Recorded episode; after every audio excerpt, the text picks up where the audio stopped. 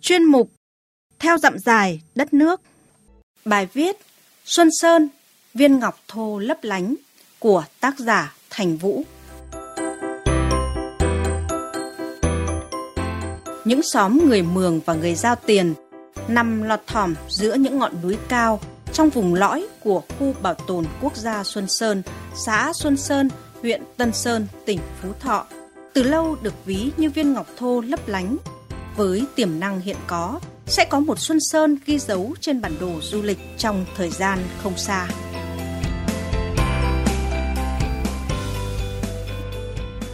Anh Hà Đức Minh, người dân tộc Mường, chủ homestay ở bản Còi Niềm Nở. Năm 2008, cả xã mới có homestay Xuân Lâm. Sau này, nhờ Sở Văn hóa Thể thao và Du lịch tỉnh Phú Thọ có đề án phát triển du lịch cộng đồng vườn quốc gia Xuân Sơn, một số hộ được đi tham quan, học hỏi kinh nghiệm làm du lịch cộng đồng ở Hà Giang, Lào Cai, Yên Bái. Cho nên, đến nay xã đã có mười mấy homestay. Phần lớn các homestay níu chân du khách bởi sự kết hợp hài hòa giữa vẻ đẹp mộc mạc truyền thống của nhà sàn dân tộc Mường thiết kế từ tre, gỗ, lá cọ, bương và nét kiến trúc hiện đại. Đặc biệt hơn cả là sự nồng hậu mến khách của những người nông dân làm du lịch. Họ đều có thể phục vụ ăn uống, biểu diễn các điệu múa, dẫn khách tham quan rừng. Anh Hà Đức Minh không giấu được niềm tự hào về ý thức giữ rừng của hơn 300 hộ đồng bào Mường Giao ở Xuân Sơn, đồng thời biết ơn những cánh rừng tươi xanh đang giúp cho người dân quê anh có thêm sinh kế mới. Do nằm gọn trong vườn quốc gia Xuân Sơn, việc phát triển du lịch cộng đồng phải tuân thủ những quy định nghiêm ngặt.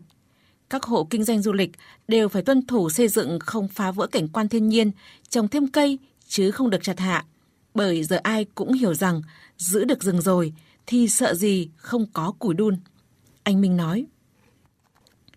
Mấy năm nay, mặc dù bị ảnh hưởng bởi dịch COVID-19, nhưng vườn quốc gia Xuân Sơn vẫn đón hơn 25.000 lượt khách một năm tới tham quan, khách lưu trú khoảng 10%. Để du khách không chỉ đến một lần, các cơ quan chức năng huyện Tân Sơn, tỉnh Phú Thọ hướng dẫn bà con trồng cây, nuôi con đặc sản bản địa như măng đắng, măng vầu, măng nứa, rau sắng, rau dớn, rêu đá, làm thuốc nam và nuôi lợn lửng, gà đồi, nhất là phát triển chăn nuôi gà nhiều cựa phục vụ khách. Đặc biệt, cây chè san tuyết cổ thụ vườn quốc gia Sơn Sơn hứa hẹn sẽ là sản phẩm đặc trưng của địa phương.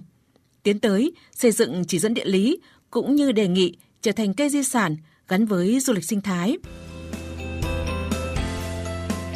Sức lôi cuốn nơi đây còn là những giá trị văn hóa độc đáo của đồng bào Gia và Mường đang sống tại bốn bản Dù, Lạng, Lấp và Còi được lưu giữ đến ngày nay như những điệu múa lời ca, tục cạy cửa tìm vợ, lễ lập tĩnh, Tết nhảy, lễ cưới của người Giao hay lễ hội mừng lúa mới của người Mường, những nghề truyền thống như in vải hoa trên sáp, đàn óp để ai đã đến một lần sẽ còn lưu luyến mãi.